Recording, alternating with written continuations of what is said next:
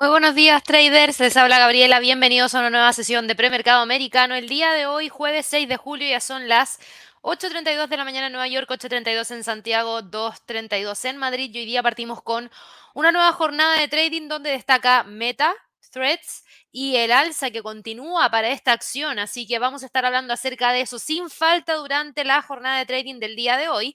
Pero aparte de eso, hoy día teníamos un calendario súper cargado de eventos fundamentales de alto impacto y ya hemos conocido una serie de datos que se han dado a conocer desde muy tempranito en la mañana. Por ejemplo, el excelente reporte de cambio del empleo no agrícola ADP. El mercado esperaba una cifra buena. El mercado esperaba una cifra buena, pero la cifra fue espectacular. O sea, 497 mil es muchísimo. De hecho, si vamos y revisamos el histórico, si ustedes se fijan, esta cifra no se tiene desde marzo del año pasado, desde marzo del año 2022. Por ende, se ve que hay un gran movimiento dentro del mercado laboral, en donde tenemos este cambio del empleo no agrícola ADP. Por ende, aquí gran parte del mercado ha empezado a evaluar lo que podría ser el día de mañana la publicación de las nóminas no agrícolas. No necesariamente tenemos al cambio del empleo no agrícola ADP siendo uno de los indicadores que nos pueda decir que realmente mañana vamos a tener una cifra de, por ejemplo, las nóminas no agrícolas también de 400 mil. No, pero hay algunas veces en las cuales están alineados y yo, a partir de lo que he visto en el último tiempo, por lo general esa sincronía se da no en la misma magnitud, pero sí más o menos en la misma dirección. Por ende, yo estaría esperando ver mañana buenos datos provenientes desde las nóminas no agrícolas. Habría que esperar y ver si realmente se termina dando eso o no. En cuanto a exportaciones, en cuanto a importaciones, tenemos también cifras de Estados Unidos que tienen que ver con balanza comercial, pero yo diría que eso pasa a segundo plano. El cambio del empleo no agrícola ADP es lo que realmente destaca. Tuvimos nuevas peticiones de subsidio por desempleo que terminaron quedándose en 248 mil, sí, un poquitito más alto que la lectura de la semana pasada, un poquitito más alto también de lo que el mercado estaba esperando. Pero si yo aquí reviso la cifra del promedio de las últimas cuatro semanas, vamos a verlo acá, el promedio de las últimas cuatro semanas, aquí está se van a dar cuenta que la cifra está en 253.250, incluso más bajo que la publicación de la semana pasada, más bajo de lo que el mercado esperaba. Entonces, por favor, no pierdan de vista el promedio móvil de las últimas cuatro semanas, porque este dato, como se entrega todas las semanas, nos genera mucho ruido, pero si nosotros miramos el promedio de las últimas cuatro semanas, prácticamente no hemos tenido movimiento. Para el resto de la jornada, nos queda por conocer a las 9.45 el PMI compuesto del S&P Global, el PMI de servicios, a las 10 de la mañana el PMI no manufacturero del ISM, luego a las 10 de la mañana también la encuesta YOLTS de ofertas de empleo para Estados Unidos y a las 11 todos los datos provenientes de de los inventarios de la Agencia Internacional de Energía que tienen que ver con los datos provenientes desde el mercado del petróleo. Así que tenemos una jornada movida, partimos con este cambio del empleo no agrícola de P que fue espectacular,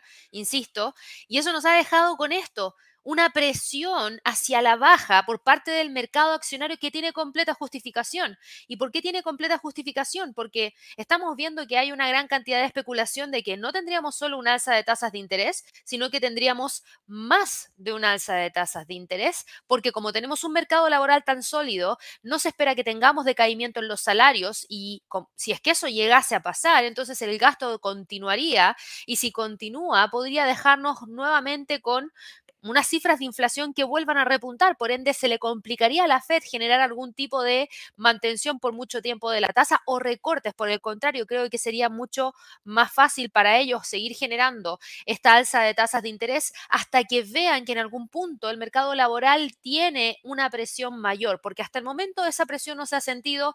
El mercado laboral sigue estando sólido a pesar de todas las alzas de tasas de interés que se han estado dando y eso el mercado lo toma en consideración. Déjenme ver si ya se actualizó la probabilidad, disculpen, de ver una próxima alza de tasas de interés, pero no para julio, sino que para más adelante, que yo creo que ahí es donde se viene más interesante, porque fíjense, después del dato del cambio del empleo no agrícola ADP, 93,6% fue la probabilidad de ver un cambio en la tasa, y me refiero a una alza de 25 puntos base, luego la mantención cayó drásticamente y quedó tan solo en 6,4%. En términos de probabilidades, ¿qué es lo que tenemos? Fíjense, volvió la probabilidad de ver la mantención de la tasa en el el rango de 525 a 550 en septiembre, noviembre, diciembre, enero y marzo del 2024 recién llegaría el primer recorte para la reunión de mayo. Por ende, esto volvió a posicionarse de esa manera. Si los datos del día de mañana salen espectacular, quizás incluso aquí podríamos ver algún siguiente incremento para dejar el rango en 550 o 575, o capaz el mercado se la juega por generar una mantención también durante la reunión del mes de mayo. Y ahí vamos a tener que ver si es que realmente llega algún tipo de recorte durante el 2024, porque mientras tengamos una cifra de inflación alta, mientras sigamos teniendo un mercado laboral sólido, se ve poco probable que tengamos algún tipo de ajuste en la política monetaria, y me refiero a ajuste flexible de la misma. Así que hay que estar atentos a ver qué es lo que termina ocurriendo, pero se ve bastante interesante todo lo que ha estado pasando en las últimas jornadas. Así que ojo con el Standard Poor's que viene con un retroceso fuertísimo. Esto es un cambio. Aquí tenemos ya la primera señal de que vamos a tener un desplome para el mercado accionario para el resto del año.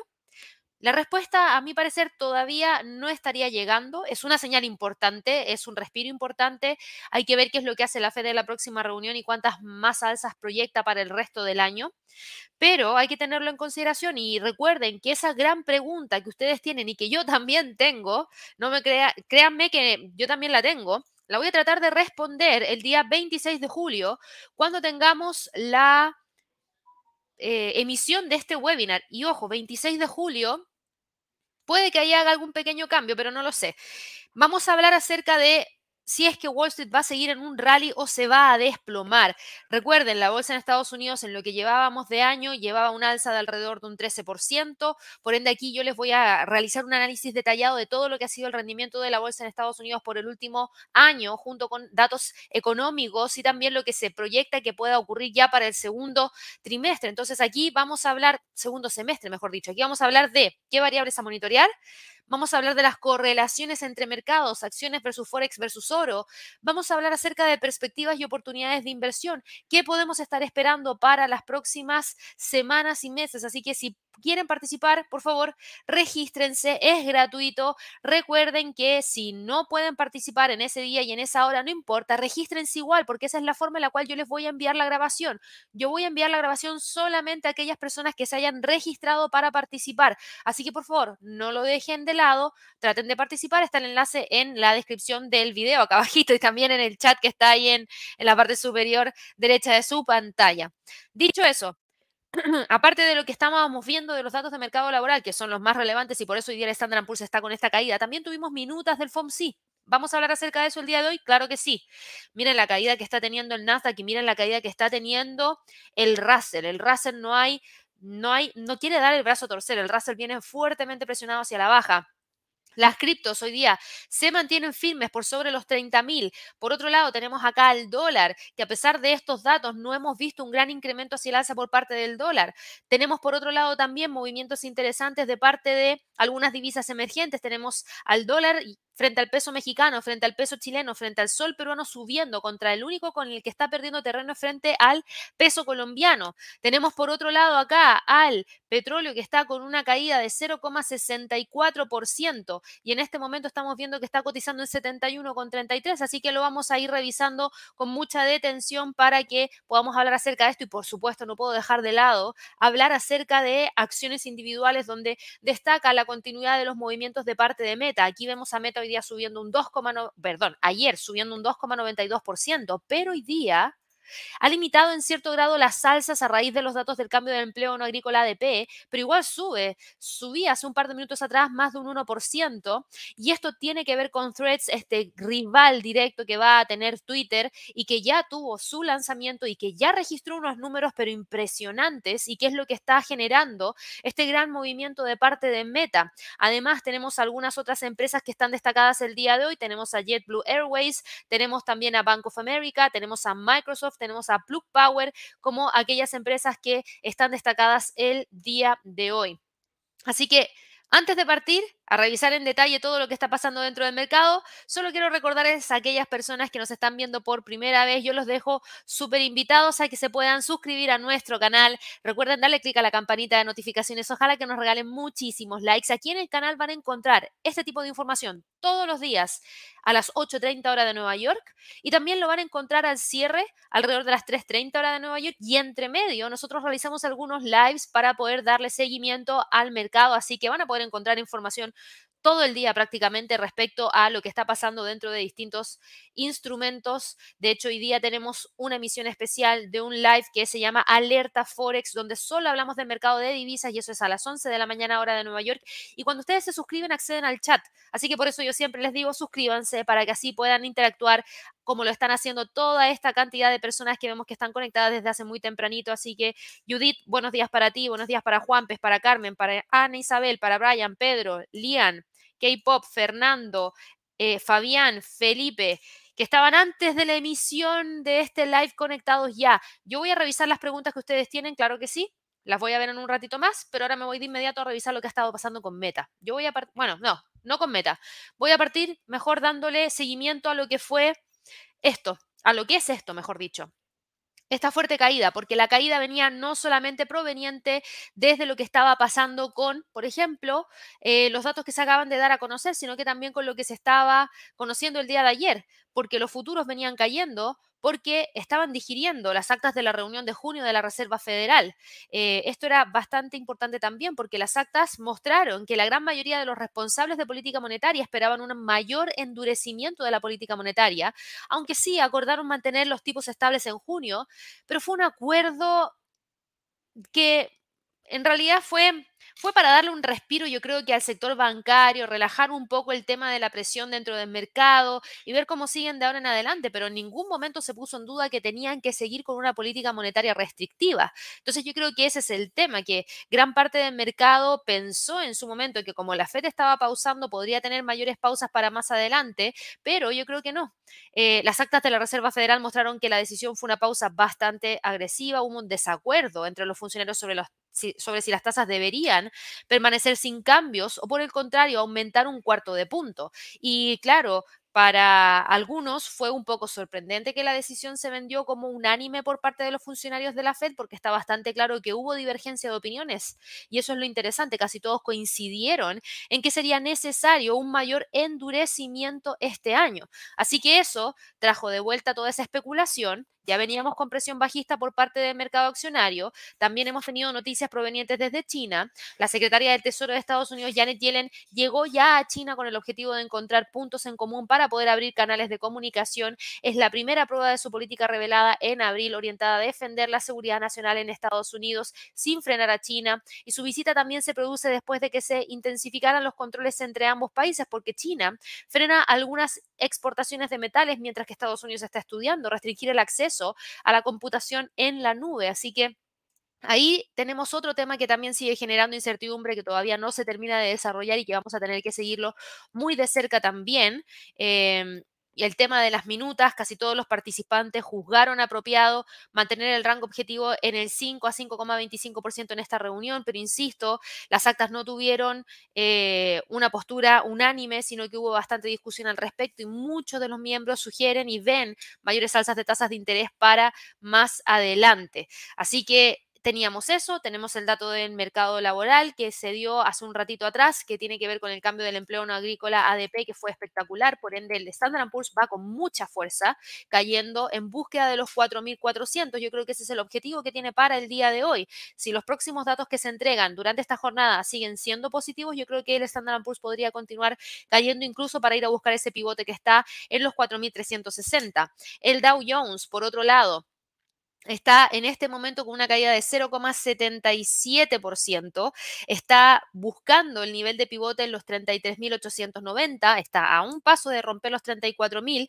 y en el caso del el Nasdaq la caída es mayor aún porque esto tiende a afectar directamente al sector tecnológico. Tenemos algunas empresas que están empujando hacia arriba, pero no son lo suficientemente fuertes los impulsos hacia el alza como para poder frenar las caídas dentro del Nasdaq, así que hoy día está cayendo en búsqueda de los 15.000, le queda muy poquitito para llegar a hacia esa zona, yo creo que lo va a tratar de alcanzar el día de hoy. Y en el caso del Russell, en donde aquí hablamos de un índice que está compuesto de small caps, recuerden que con política monetaria restrictiva, que podría continuar ya para más adelante, esto podría significar mayor presión para estos instrumentos. Por ende, en el caso del el Russell, es el que más caída presenta en las últimas dos jornadas, ha caído alrededor de un 2%, más de un 2%, y está en búsqueda rapidito de ir a alcanzar esa próxima zona en torno a los 1845. Eh, si llega a romper ese nivel, ojo que podría romper también la línea de tendencia alcista.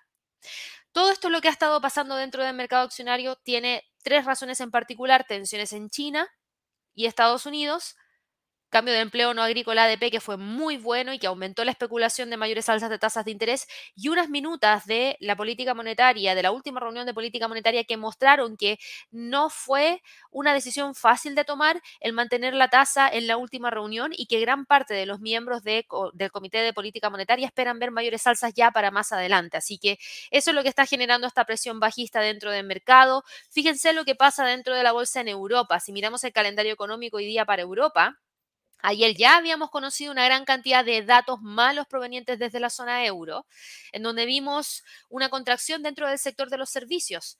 Hoy día conocimos órdenes de fábrica para Alemania, fueron buenas porque resultó en un dato de 6,4% muy por sobre la lectura del mes anterior y muy por sobre lo que el mercado estaba esperando. Tuvimos también datos de PMI de la construcción que no son tan relevantes, pero igual para la zona euro terminó mostrando una caída de 44.6 a 44.2, lo que no es positivo. Las ventas minoristas en la zona euro volvieron a quedar en territorio negativo, menos 2,9%, y en términos mensuales quedaron en 0%, igual a las cifras del mes anterior, así que no fueron buenos datos. Continúa la la especulación de que continuar con una política monetaria restrictiva tal cual como lo quiere el Banco Central Europeo podrían significar fuertes presiones dentro de la economía, presiones que ya se están sintiendo y que podrían llevar a la zona euro a una presión incluso mayor. Por ende, hay mucha incertidumbre respecto a lo que pueda ocurrir y a eso, si le sumamos esta continuidad de política monetaria restrictiva que podría existir para Estados Unidos, es lo que explica en gran parte las caídas que estamos viendo hoy día. Hoy día la bolsa está cayendo con muchísima fuerza. El Eurostock 50 cae un 2%, casi un 2%, está en 1,96%, pero fíjense la solidez de la vela, no tiene mecha en la parte inferior y se nota que está buscando los 4.260 y desde ahí incluso podría tratar de buscar los 4.226. Con esto vuelve a romper la línea de tendencia alcista que traía desde el 3 de noviembre. El DAX en Alemania está con una caída de un 1,5%, ya arrasó con la media móvil de 100, con el soporte 1 en términos mensuales, con ese nivel de soporte que habíamos dejado a través de la acción del precio en torno a los 15.745, y esto abre la posibilidad de que el precio pueda ir a buscar los 15.600, 15.500 en extensión. El IBEX de España está cayendo un 1,26%, está tratando de ir a buscar el próximo nivel de soporte y el próximo nivel de soporte lo tenemos ahí en la media móvil de 50, donde están los 9.304. Se ve que hay una fuerte presión bajista, se ve que el precio está empujando con todo hacia abajo, a ver si es que logra llegar hacia esa zona. El CAC 40 que a todo esto, recordemos cómo está Francia con el tema interno que están sufriendo con todas esas protestas y que han generado una interrupción de la actividad normal e-, en la economía de Francia. Fíjense la caída del día de hoy. El CAC 40 es el índice que más cae, cae un 2,34% y eso nos podría llevar rápidamente a los 7.100 puntos. Todavía nos quedan horas, todavía nos quedan horas para poder ver em, al mercado europeo abierto. La presión bajista se siente fuertemente dentro de Estados Unidos y también se está sintiendo fuertemente dentro de la bolsa en Europa, por ende no me sorprendería ver al CAC 40 en torno a los 7.100 puntos. Respecto al FTSE, el FTSE del Reino Unido, hoy día tuvimos datos de PMI del sector de la construcción para el Reino Unido, pésimo dato, contracción. Pasamos de 51.6 a 48.9. Pésimo dato para el Reino Unido y esto se une a todo el resto de las cosas que les acabo de mencionar. Aquí también se acopla las caídas de la bolsa en Europa, las caídas dentro de la bolsa en Estados Unidos, esa presión bajista que se está sintiendo actualmente en este momento. Por ende, fíjense cómo va en búsqueda de los 7.300. Si llega a romper esa zona de los 7.300, podría tratar de buscar el próximo nivel y el próximo nivel ya lo tendríamos en torno a los 7.220, que es un 61.8% de un Fibonacci. Fibonacci trazado a partir de los mínimos del 13 de octubre, máximos del 16 de febrero. La bolsa en general, en términos mundiales, está cayendo con muchísima fuerza. Vean ya cómo el Standard Poor's retrocede 0,91% y está a un paso de alcanzar esos 4.400. Yo creo que hoy día ese es uno de los primeros objetivos que va a tratar de evaluar. Ojo que si lo alcanza antes de tener los otros datos que vamos a conocer para Estados Unidos, la presión bajista, si se mantiene, podría llevarnos a buscar ese nivel de los 4.360, que es donde está el pivote. Así que por favor, no le pierdan la vista al mercado accionario del día de hoy porque hay una fuerte presión bajista que se está sintiendo, que no está cambiando las condiciones de mercado de largo plazo, pero que sí está generando un movimiento bastante importante también. Atención con eso. En cuanto a las acciones individuales, yo les decía, ok, sí, estamos con caídas en gran parte de las acciones, pero no puedo dejar de lado el hecho de que Meta venía con un alza de más de un 1% antes del cambio del empleo no agrícola ADP. Después del cambio del empleo no agrícola ADP ha ido retrocediendo hasta hace un par de minutos atrás caía, perdón, subía tan solo 0,7% y ahora tan solo sube 0,50%. ¿Continúa con un empuje alcista? Claro que sí, pero es mucho menor porque hay una fuerte presión hacia la baja dentro del mercado accionario en general.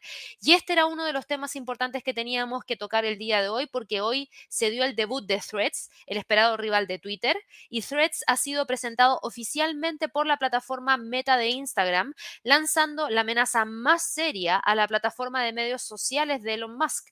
Esta aplicación ha recibido más de 10 millones de registros en sus primeras 7 horas de vidas, muy lejos aún, por supuesto, de los 300 millones de Twitter, pero ojo, tiene 7 horas de vida la aplicación y ya lleva 10 millones.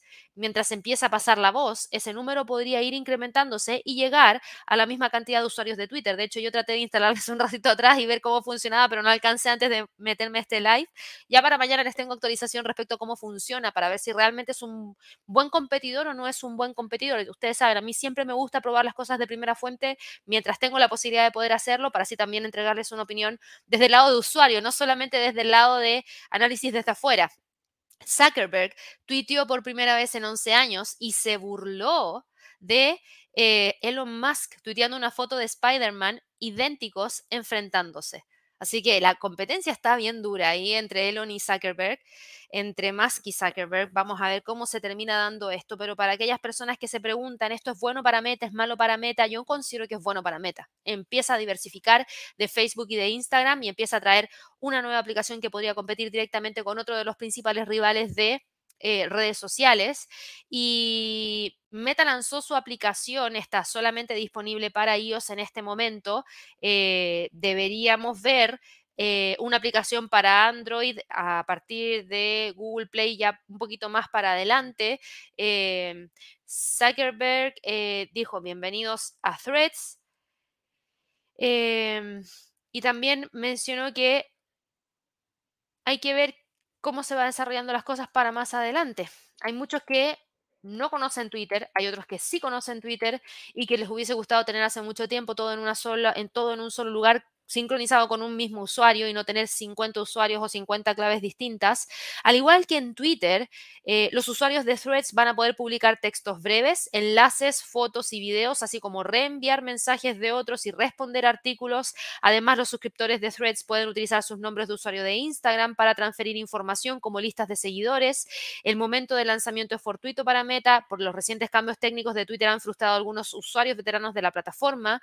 Una función del límite de velocidad que restringía el número de publicaciones que se podían ver en Twitter, dejó sin funcionar a varias de sus funciones. Entonces, Musk también indicó que los usuarios ya no podían ver los tweets sin haber iniciado sesión en el servicio. Entonces, con esto, le está también dando una respuesta a aquellas fallas que algunos han sentido y que les ha frustrado un poco.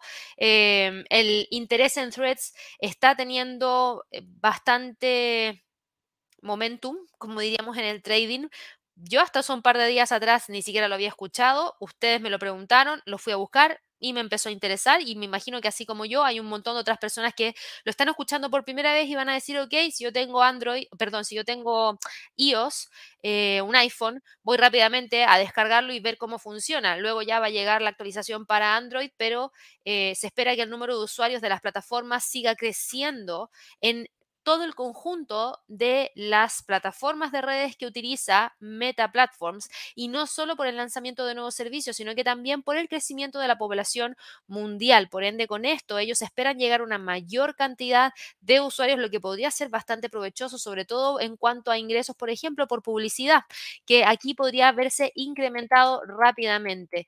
Eh, yo creo que ahí hay que estar atentos a ver qué es lo que pasa para más adelante, pero es lo que ha estado empujando a la acción hacia arriba y no lo podemos dejar de lado y vamos a tener que estar monitoreándolo dentro de las próximas jornadas. Además de esto, teníamos a otra compañía que era JetBlue, JetBlue Airways Corporation, JetBlue está en este momento operando con una caída de un 1,5%. Está cayendo JetBlue y venía cayendo antes de los datos del cambio de empleo no agrícola ADP porque la compañía dijo que le va a poner fin a su asociación en el noreste de Estados Unidos con American Airlines y se va a centrar en Spirit Airlines. Entonces algunos dijeron esto no es positivo, eh, terminar con su asociación con American Airlines para el noreste de Estados Unidos podría significar menores ingresos y eso es lo que está generando una caída para esta compañía en donde la acción está cotizando en 9 dólares con 19 centavos. Así que, ¿qué es lo que tenemos en términos de niveles? Teníamos los 9 como uno de los niveles que había logrado quebrar y fíjense qué es lo que pasa con esto, ya no logra romper los 9,40 y vuelve a retroceder, así que ahí hay que prestar atención a ver si es que encuentra algún nivel de soporte, si logra encontrar un nivel de soporte y empujarse desde ahí, podría ir a buscar una vez más los 9,40. Por otro lado, también teníamos noticias, yo les decía, de Bank of America, lo vamos a ver acá de inmediato porque Bank of America eh, había estado súper tranquila, ayer justamente me habían preguntado por esta acción, yo les decía, los 29,50 es un sólido nivel de resistencia, no sé si necesariamente lo va a lograr quebrar, hoy día vemos que el precio está cayendo 0,57% y se queda en 28,92, no vemos una gran salida de acá y nos vamos a terminar quedando con estos niveles como niveles más importantes. Ahora, en cuanto a lo que ha pasado para Bank of America, las acciones estaban hoy día con movimientos, yo diría que leves, no tan fuertes, porque el banco anunció que iba a aumentar su dividendo trimestral de 22 a 24 centavos por acción. El aumento es aproximadamente de un 9% y sitúa la rentabilidad por dividendo del banco en torno al 3,3% sobre la base del precio de cierre del día de ayer. La subida se produce días después de que Bank of America dijera que estaba discutiendo con la Reserva Federal las diferencias en los resultados entre la prueba de resistencia del Banco Central y una versión interna de la prueba. Así que ahí se ve que hay mayor confianza por lo que podría ser el futuro y por lo mismo generan esa elevación de dividendos y eso eh, eh, igual no convencen tanto al mercado. Ahora, también vamos a revisar rapidito lo que está pasando con Microsoft. Nosotros hemos hablado un montón acerca de Microsoft, de hecho ha sido uno de los destacados en el Trading Day pasado y yo les decía, hay líneas de tendencias alcistas que se ven sólidas, eh, tenemos perspectivas de que todo este toda esta incorporación de los servicios de inteligencia artificial a todos los servicios que entrega Microsoft podrían significar un gran incremento en los ingresos de parte de la compañía. También les mencioné el día de ayer que hay que prestar ojo con lo que pueda pasar en términos de regulación y si es que realmente el gobierno de Estados Unidos genera algún tipo de limitante para que esta compañía, por ejemplo, preste servicios en la nube a empresas chinas y realmente saber cuánto es el impacto que esto podría tener, solamente lo vamos a saber de la boca de Microsoft una vez que se tenga ese tipo de información, pero hasta el momento no hay mucho detalle, así que ahí hay que estar atentos para saber si le impacta fuertemente o no tanto. En este momento Microsoft está hoy día con un alza de 0,14% porque Morgan Stanley parece que también considera que Microsoft es una buena oportunidad para el resto de este trimestre, porque elevó su precio objetivo y afirmó que la inteligencia artificial podría elevar la valoración del mercado de la empresa por encima de los 3 billones de dólares dedito para arriba ahí para Microsoft, que bueno que Morgan Stanley también ahí se une a, esa, a ese optimismo por, la, por parte de la acción. Hay que ver que realmente se mantengan los niveles técnicos y ahí hay que estar atentos a ver cuáles son los próximos niveles que el precio podría tratar de alcanzar. Pero en este momento cotiza en 338,62. Además de esto, ¿tenemos alguna otra que queramos destacar?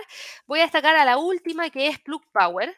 Plug Power la estoy destacando el día de hoy porque las acciones de Plug están hoy día con un movimiento de leve caída, 0,42%, venía subiendo, venía subiendo alrededor de un 1,8%.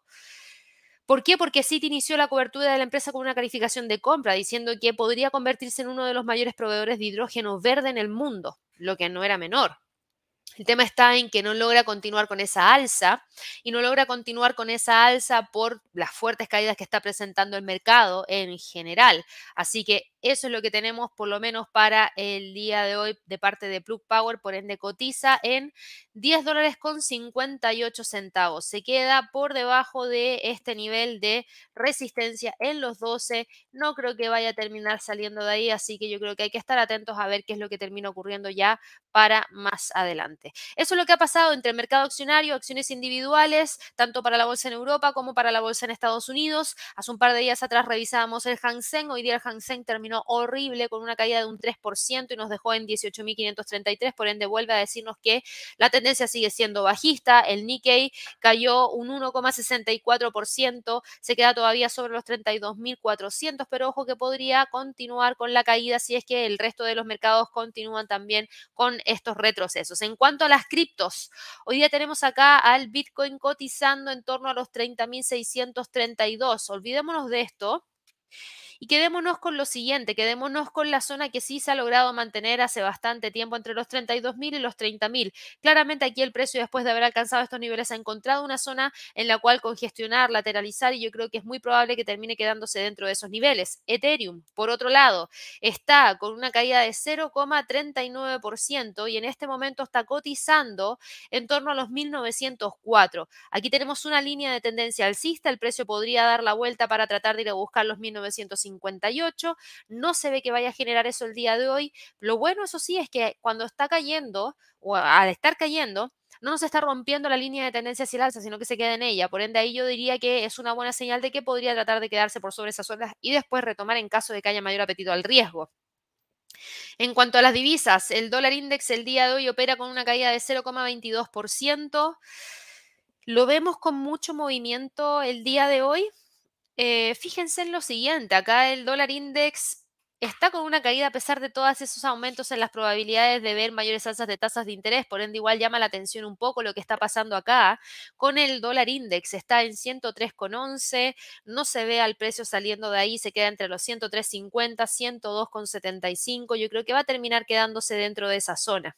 El euro dólar gana terreno levemente, logra mantener el nivel de soporte, que eso es lo más relevante el día de hoy, porque esa alza no nos habla de un cambio de tendencia. Por el contrario, la tendencia bajista sigue súper vigente. Esta es la línea, por favor, trácenla ahí. Mientras esa línea se mantenga, seguimos con tendencia bajista de corto plazo. El tema está en que hoy día toma ventaja y logra rebotar desde los 1.085. La libra dólar, por otro lado, sube 0,41%, continúa con el alza, podría buscar la ruptura de los 1.2767 y desde ahí podría buscar los 1.2850. El dólar frente al yen cae 0,37%, se queda completamente lateral entre esos 144 y los 145 no lo veo saliendo de esa zona, yo creo que va a terminar quedándose ahí. Dólar norteamericano frente al canadiense sube 0,25%, está a punto de romper el pivote. De continuar podría tratar de ir a buscar el próximo nivel y el próximo nivel lo tenemos acá en 1,33,72. El australiano frente al dólar norteamericano se encuentra en este momento cotizando con una caída de 0,15%. De ir a buscar esos Próximos niveles tenemos los 0.6620, 0.66. Fíjense en esto, cuando el precio logró rebotar hacia el alza, ¿qué fue lo que terminó manteniendo el nivel de resistencia? No logró generar el quiebre, seguimos viendo una mayor apreciación de parte del dólar frente al dólar australiano, lo que empuja hacia abajo. Hablamos acerca de esto en Top Trades quincenal, ahí los invito a que lo vayan a revisar porque hablamos acerca del australiano frente al dólar norteamericano y se ve que está tratando de ir a buscar ese próximo nivel en torno a los 0,66,20. El dólar neozelandés frente al dólar cae 0,03% y se queda ahí, pegadito entre esos 0,62 y el nivel de los 0,6160. El dólar frente al franco suizo cae 0,19% y tenemos acá al precio quedándose por debajo de los 0,90.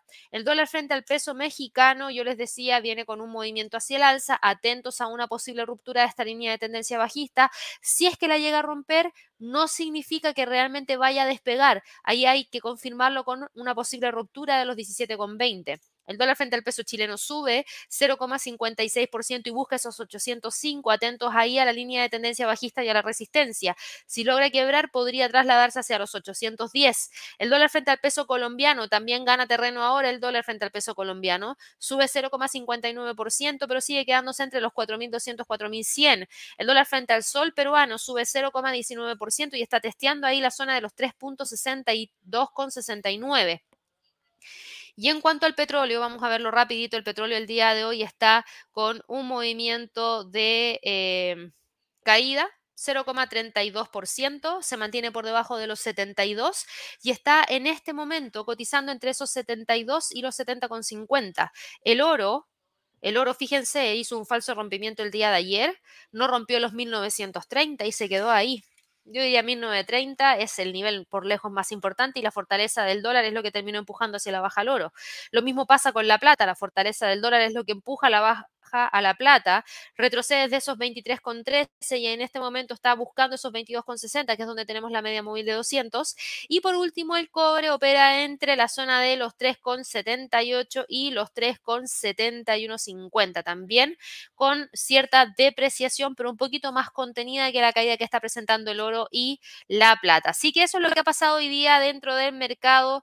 Ahí eh, me gustaría ir a pasar de inmediato a revisar todas las preguntas que tienen a través del chat. Aprovecho de saludar aquí a Hugo, que se acaba de hacer miembro del canal. Recuerda que los días lunes a las 12 horas de Nueva York tienes la transmisión de Lluvia de Trades que es exclusivo para miembros del canal, Hugo, así que ahí espero que tú puedas participar.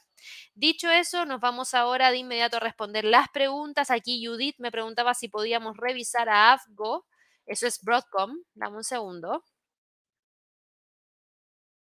AFGO Déjame ver en qué está. Broadcom está con una caída, lamentablemente, de un 1,41%, pero no me sorprende porque esto tiene que ver más con el sentimiento general que tiene el mercado que algo puntual respecto a la compañía en sí. Por ende, fíjate que la caída todavía sigue estando sostenida por el pivote y por la línea de tendencia alcista. Por ende, no veo que haya un gran cambio. Por el contrario, yo siento que el precio se termina quedando ahí y creo que podría tratar de respetar esos niveles para el resto de la jornada. Buenos días para Juan Fes. Me preguntaba por Nike no, perdón, por el Nikkei. Lo vimos recién, pero muy a la rápida. A ver, ¿qué pasa con el Nikkei? Lo que pasa con el Nikkei, eh, Juan Fes, es que estamos viendo una caída general dentro del mercado a nivel mundial y el Nikkei nos iba a quedar fuera de estos movimientos bajistas. Por ende, lo que estás viendo hoy día es literalmente un acople a las caídas dentro de la bolsa en China, la caída dentro de la bolsa en Estados Unidos y la caída también dentro de la bolsa en eh, Europa, que hacen que en este momento, después del cierre y a través de un CFD, podamos seguir viendo caídas por parte del Nikkei. Buenos días para Carmen, me preguntaba por el peso mexicano que ya vimos, y vamos a ir a revisar acá lo que está pasando con Mercado Libre. Bueno, Mercado Libre, voy a agrandar un poquito aquí la página. Fíjate lo que tienes acá.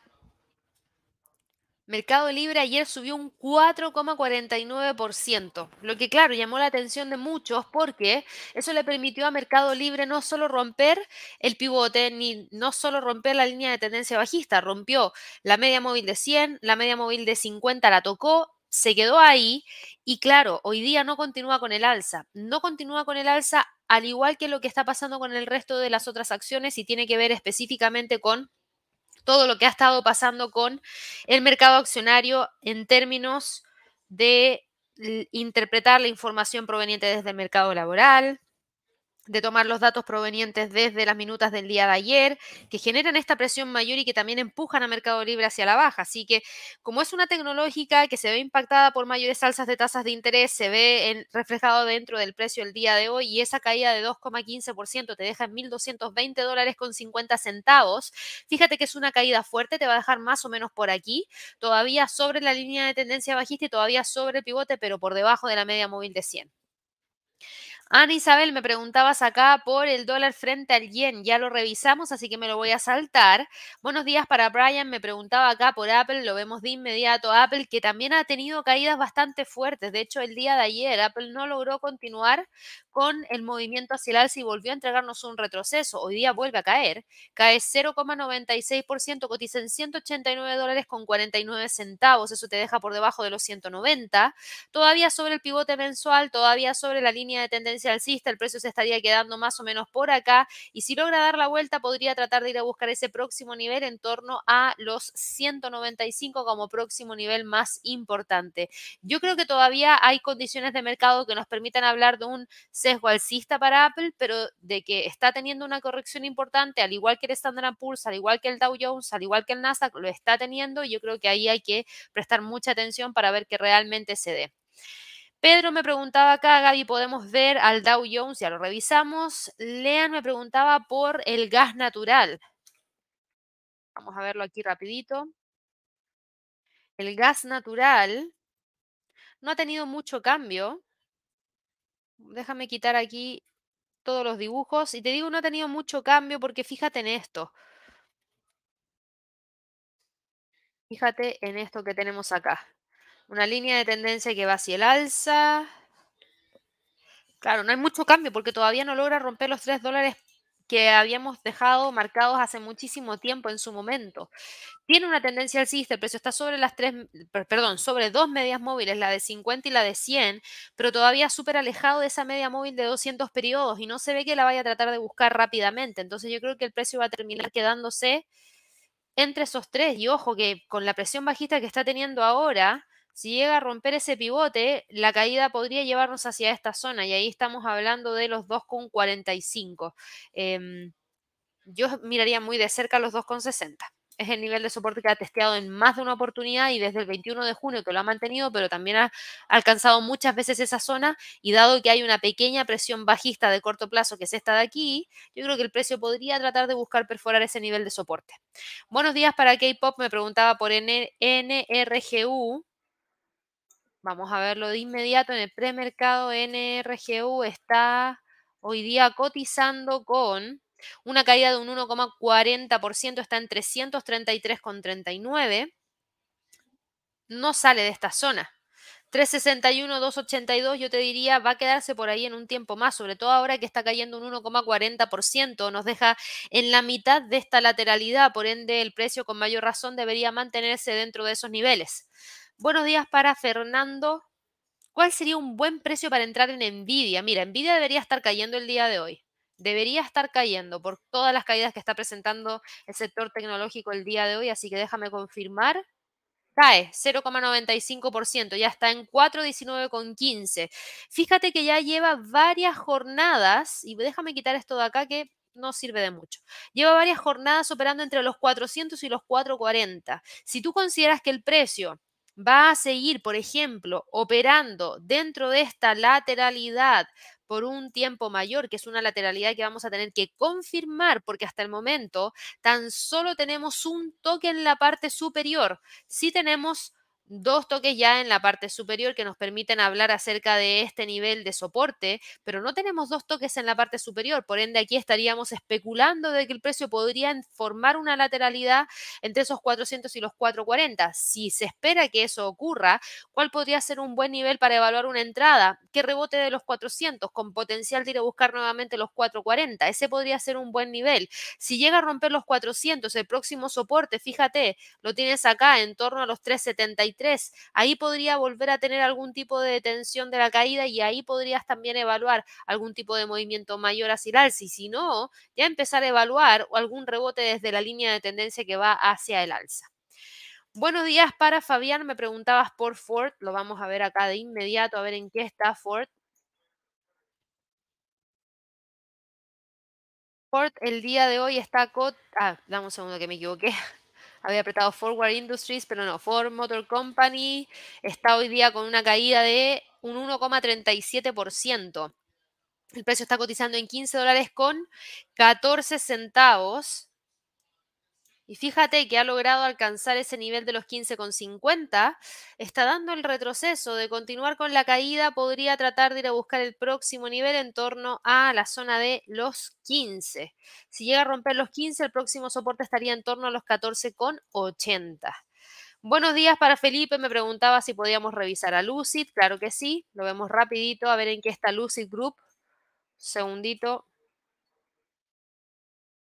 Lucid Group, bueno, al igual que el resto también está cayendo. Fíjate que lamentablemente no logró romper la resistencia en 750, no logró romper la línea de tendencia bajista, por ende sigues con esa tendencia bajista. La razón de la caída no viene principalmente por Lucid, viene por todo el sentimiento general que trae el mercado hacia la baja el día de hoy. La caída de hecho empieza a profundizarse y de hecho si vamos a revisar acá, mira lo que están cayendo el Nasdaq con 1,10% muchísimo. Eh, las caídas dentro de los índices europeos han seguido profundizándose. Entonces, claro, el retroceso de Lucid de 3,10% también viene acompañado de este sentimiento bajista general y eso te sigue dejando por debajo de la línea de tendencia bajista, por debajo de la resistencia en 7,50 y en este momento cotiza en 7,18. El próximo nivel de soporte yo creo que lo podría tener en base a la media móvil de 50 periodos que está en 6 dólares con 96. Buenos días para Lisette, ya revisamos al oro. Buenos días para N Salas. Me preguntabas acá por el por AMD. Similar a Nvidia, similar a Nvidia y similar a una gran cantidad de acciones que hemos visto que han estado operando por lo menos en estas últimas horas eh, con caídas. En este momento está cayendo un 2.21%. Está cayendo y está cotizando en 111,45. Por ende, para AMD, el reingresar a esta zona entre los 115 y los 132, esa posibilidad se fuma de continuar con la caída, incluso podría buscar los 110, que sería el nivel de soporte que tenemos a partir del 50% del retroceso de Fibonacci. Vamos acá, buenos días para Fillmore, buenos días para Rosemary, buenos días para Abraham. Por toda la info, ¿cómo ves a Microsoft y a SGML en el largo plazo? Ya, para Microsoft ya lo hablamos y de hecho, si no viste el Trading Day, pasado, tendrías que haberlo visto porque ahí hablé acerca de eh, Microsoft, es una de las destacadas que yo elegí para este, para este trimestre. Y CGML, Sigma Lithium Corporation, esa sí que no la he visto, déjame ver ahora de inmediato en qué está. Sigma Lithium Corporation está con un alza 0,03%.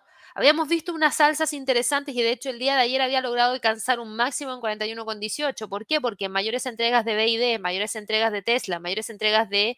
Em, Rivian significa mayor demanda de vehículos eléctricos y mayor potencial demanda de litio para poder generar todas esas baterías. Entonces yo creo que ahí tienes algo bastante interesante que se había logrado tomar ventaja de, pero ahora vemos al precio retrocediendo y está eh, quedándose en este momento en torno a los 39,37. Lo bueno es que para Sigma Lithium todavía tienes tendencia alcista todavía está sobre la media móvil de 50, todavía está sobre la media móvil de 100 periodos y se queda ahí entre los 40 y los 38 dólares por acción.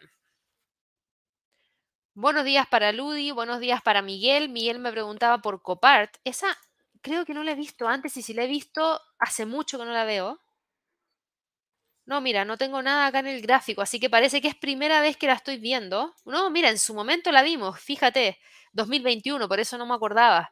Ok, voy a quitar todo eso que teníamos ahí dentro del gráfico y fíjate en lo siguiente, aquí había una línea de tendencia hacia el alza importante. Fíjate en los 80 con 40 que teníamos que también logró quebrar y va con máximos históricos en este mes no, pero el mes pasado sí que generó un máximo histórico. Desconozco lo que hace la compañía, por ende no tengo mucha información respecto a los fundamentales, pero fíjate en esto, aquí, aquí tú traías una línea de tendencia hacia el alza, que todavía está presente. El precio en este momento para Copart, eh, tengo entendido que está cayendo, déjame ver. Sí, cae 0,54% y te deja en 90 dólares por acción.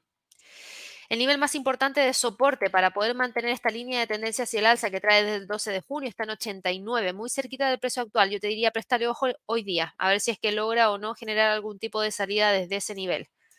Vamos acá con otra pregunta. Eh, Jorge me preguntaba por Albemarle. A ver en qué está Albemarle hoy día. Albemarle está en este momento cotizando con una caída de un 1,67%, está en 225 dólares con 20 centavos, se sigue quedando dentro de la lateralidad entre esos 2,32 y los 2,16 como niveles más relevantes. No, no lo veo saliendo de ahí, no por lo menos el día de hoy. en cuanto a la otra pregunta que tenías, que era Alcoa, déjame ver acá, Alcoa. Alcoa Corporation está en este momento con una caída de un 1,63%. No, esta se ve un poquito más difícil porque a diferencia de Albemarle que viene con tendencia hacia el alza y que el precio está entrampado dentro de estos niveles, en el caso de Alcoa la formación es completamente distinta. Tienes una línea de tendencia bajista, tienes un nivel de soporte que está acá en 32.60, tenemos una resistencia que está acá en 35 y al precio no lo veo saliendo de ahí. Yo creo que va a terminar quedándose dentro de esa zona no lo veo saliendo de ahí rápidamente. Por el contrario, yo creo que va a terminar quedándose dentro de esos niveles a la espera de poder confirmar que realmente pueda continuar con esa caída. Así que a esperar y continuar evaluando los potenciales movimientos que pueda tener Alcoa ya para las próximas semanas, pero yo creo que va a quedarse ahí entre los 32.60 y los 35. Buenos días para Arturo, me preguntabas por DPZ. Dominos Pizza. Ah, perfecto. Ya, el otro día nos preguntaron por Dominos Pizza. Eh, Domino's Pizza estaba cerquita de esta línea de resistencia. Es una línea de tendencia bajista que lo está usando como resistencia. Mira esta línea de tendencia hacia el alza de corto plazo, todavía sigue vigente. Hoy día cae 0,97% Dominos Pizza, pero yo te diría que no hay nada de qué preocuparse todavía, porque el nivel más importante de soporte yo lo estaría dejando en 3.32, ha sido el nivel que ha logrado respetar en las últimas tres jornadas de trading. Y hoy como cotiza en 3.30 y... Ah, no, espera, espérame, está en 3.31,72, ¿no? Ya lo rompió. Ya lo rompió, entonces eso es no menor. No menor porque acaba de abrir el camino para poder continuar con las caídas. Dame un segundo. El próximo nivel está en 3.29. Si rompe los 3.29, podría llegar hacia esos 3.23. En este momento cotiza en 3.31,72, por ende queda por debajo de la media móvil de 200 y por debajo de ese nivel de soporte. Ojo con los 3.29, por favor, ahí, Arturo. Buenos días para Juan Carlos. Me preguntabas por Rivian. ¿Superará los 20? Eh, Rivian. A ver si supera o no supera los 20. A ver, hoy día en específico, Rivian está acoplándose a las caídas que ya vimos, por ejemplo, para Lucid y que ya vimos, por ejemplo, para otras acciones. Por ende, eh, por favor, aquí hay que comprender que si el mercado está con una muy fuerte presión bajista, gran parte de las acciones van a estar comportándose también a la baja, así que no es novedad que hoy día Rivian esté cayendo.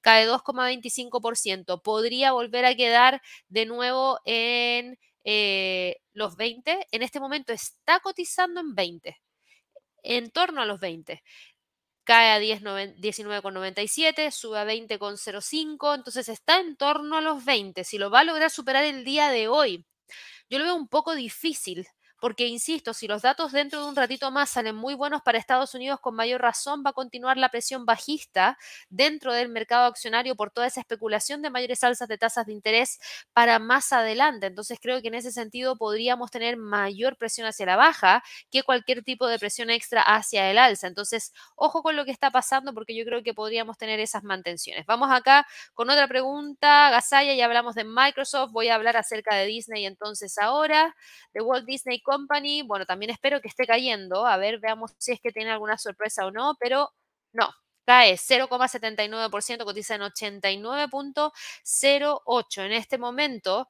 está buscando el próximo nivel en 87,80. No, Disney sigue presionada hacia la baja. Me tomé el tiempo para pensarlo, pero es que la, sigue teniendo tendencias bajistas, incluso de corto plazo. Las tres medias móviles están todas alineadas hacia abajo y de hecho la media móvil de 50, que es la más rápida, ni siquiera ha mostrado un sentimiento de detención de la caída. Así que ojo, yo te podría decir que el precio podría ir a buscar una vez más la zona en torno a los 88 si continúa con el retroceso dentro de las próximas horas. Muchas gracias aquí, José, por recordar los likes. Espero que todos nos regalen muchísimos likes. Buenos días para Pablo, buenos días para Elker. Me decías, ¿crees que hay cambios de tendencia en el yen, específicamente en el dólar neozelandés frente al yen. A ver, veamos. Dólar neozelandés frente al yen, dame un segundo. Ahí sí. Cambio de tendencia, no, yo te diría que no. No, yo te diría que no. Mira, voy a quitar esto. ¿Y por qué te digo que no? Acá hay una línea de tendencia alcista que todavía sigue completamente vigente. Entonces, si tú estás tomando esta línea de tendencia hacia el alza, no hay cambio de tendencia. No hay cambio de tendencia. Tenemos acá un nivel de los 90 que está ahí. Tenemos fíjate ese nivel de los 90 que claramente se ve a través del gráfico, yo te diría, no, no veo cambio de tendencia para nada, no veo cambio de tendencia por esa línea que tracé, ni veo cambio de tendencia por esta otra línea que tengo acá. Entonces, creo que el precio claramente te está entregando una señal de reversión acá, con este patrón que se está formando. ¿Podría continuar con la caída? Sí. Un primer freno podría ser esta línea de tendencia alcista que traes desde el 14, y un segundo freno podría ser la línea que traes desde el primero de junio. Pero yo no hablaría de un cambio de tendencia en este momento. De hecho, tomaría en consideración esto y el primer nivel de soporte que está en 88,26. Buenos días para Marco. Me preguntabas cuáles van a ser los pisos para GLD. A ver, SPR, SPDR Gold Trust, lo vemos de inmediato. Eh, un segundito, hoy día los precios del oro están cayendo, por ende debería estar cayendo también. Sí, cae 0,24%, los niveles para hoy día siguen siendo los 176 y los 180, porque en este momento cotiza en 177,42. Gustavo, nos dices qué opinamos respecto a 3M. Déjame verlo de inmediato, hace rato que no había visto a 3M. SM está en este momento cotizando con una caída de 0,31%, te deja en 98,32, te deja justo, justo en la parte inferior de esta zona que habíamos destacado acá. Podríamos ver la ruptura porque si la presión bajista continúa, no le va a costar nada romper los 98. Con eso mantendría la línea de tendencia bajista que trae desde el 16 de junio, mantendría al precio por debajo de la media móvil de 50 y de 100, por ende podría continuar con el retroceso hacia el próximo nivel en torno a la zona de los 96. Delfín negro, buenos días Gaby, todo el mercado en rojo, sí, todo el mercado en rojo y yo te diría que profundizando las caídas y eso que el mercado todavía no abre y eso que el mercado todavía le queda por conocer a partir de los próximos minutos, PMI de servicios, PMI no manufacturero del ISM para Estados Unidos y la encuesta JOLTS de ofertas de empleo. Así que ojo, ojo con el mercado. Buenos días para Sigifredo, buenos días para Soporte. Me preguntabas acá por KO, eso es Coca-Cola. De Coca-Cola Company está en este momento cotizando con también una caída, al igual como lo está presentando todo el resto del mercado. Y fíjate que está retrocediendo 0,62%. Eso nos está dejando con el precio en 60,65 si es que llega a romper ese nivel, podría tratar de ir a buscar el próximo nivel en torno a los 60 con 20 aproximadamente. Se ve un retroceso importante, no veo a Coca-Cola cambiando. Fíjate, a Coca-Cola aquí yo voy a tener que actualizar la línea de tendencia bajista a esto y dejamos al precio metido ahí entre los 61.50 y los 60 dólares por acción. Alex me dice, Gabriela, buenos días, ¿podemos revisar a Coin? Claro que sí. Coinbase venía también fuertemente presionada en la, bueno, en el último tiempo ha estado presionada y yo había visto algunas alzas importantes, pero les decía, atentos con los niveles. Si seguimos teniendo mayores alzas por parte de las criptomonedas, podríamos ver algún tipo de incremento de volumen en las transacciones por ese apetito al riesgo y esa posible mayor, ese posible mayor interés por el mercado de las criptos, pero hoy día Coinbase se, acopla también a las caídas dentro del resto del mercado, está cayendo 0,17% y cotiza en 78,22. Acaba de abrir la bolsa en Estados Unidos, acá tenemos el precio de apertura para Coinbase, está en 78.05, ese es el nivel más importante que tenemos, por ende entre los 80 y los 76 serían los niveles más relevantes a monitorear. Me voy a ir rapidito a revisar cómo está la apertura de la bolsa el día de hoy. Recuerden que hoy tenemos alerta Forex a las 11 de la mañana hora de Nueva York, donde les voy a responder en vivo y en directo todas las preguntas que ustedes tengan respecto al mercado de divisas. Así que por favor, no se olviden de unirse a las 11 horas de Nueva York en alerta Forex para responder preguntas de divisas, de criptomonedas y también de el oro, la plata y aquellos metales o materias primas que se trancen en dólares. Dicho eso, ¿Cómo abrió la bolsa hoy día? Apple tuvo una apertura bajista, claramente, porque hay un gap hacia la baja, pero lo bueno es que ha logrado dar la vuelta y en este momento está intentando, intentando quedar de nuevo sobre los 190. No sé si lo va a lograr. Alphabet está con una caída de un 1,71% y se queda entre los 120 y los 118. Meta está con un alza de un 1% y está buscando el rompimiento de los 2,98. Desde ahí podría tratar de ir a buscar el próximo nivel en torno a los 300. Amazon está con una caída de un 1,65%. Hoy día abrió con un gap bastante feo y eso nos rompió la línea de tendencia alcista que traía desde el 2 de mayo. El nivel de soporte está en 127,26. Tesla cae un 1,19%, pero se mantiene firme sobre los 2,76. Microsoft está con una caída de 0,07% leve y todavía manteniendo la línea de tendencia alcista. Moderna cae un 1,72% y se queda entre los 124 y 119. Tenemos a Chevron y a ExxonMobil que también están cayendo porque los precios del petróleo también el día de hoy están con retrocesos. Netflix retrocede un 1,19% y no logra romper los 4,50. American Airlines cae un 1,42% y se queda nuevamente en torno a los 18 dólares por acción. Norwegian está con una caída de 0,41% y opera entre los 21,50 y 22,32. Pepsi cae 0,77% y se queda ahí entre los 188 y los 183,40. Disney está con un gap bajista súper feo y continúa profundizando la caída, cae un 1,38%. Bank of America cae un 1,13% y se queda sobre los 28,60. Albemar le cae 0,66%, pero fíjense que ha logrado dar la vuelta. A diferencia del resto, Albemarle tuvo una apertura bajista y ha logrado recuperar parte del terreno perdido. Nvidia está con una caída de un 1,22%. Vamos a ver si logra quedarse dentro de este rango. AMD cae un 1,43% y se queda en 112,20. La apertura del día de hoy se mantiene la presión hacia la baja y de hecho podríamos decir que se aproxima de nuevo el Standard Poor's hacia esos 4.400. El Dow Jones ya rompió los 34.000, está justo en ese nivel, atentos a las próximas zonas de soporte. El Nasdaq cae un 1.08% y está buscando la ruptura de los 15.000 y el Russell está en este momento respetando la línea de tendencia alcista y el punto pivote mensual, pero con los datos que se vienen dentro de los próximos minutos podríamos tener algún tipo de movimiento mayor y hay que ver si la presión bajista continuará o no. Así que bueno, eso es lo que eh, tenemos de premercado y apertura el día de hoy. Para todas aquellas personas que nos están viendo por primera vez, no se olviden de suscribirse al canal, recuerden darle clic a la campanita de notificaciones, ojalá que nos regalen muchísimos Yo los veo de nuevo a las 11 de la mañana hora de Nueva York en Alerta Forex. Que estén muy bien y nos vemos pronto. Hasta luego.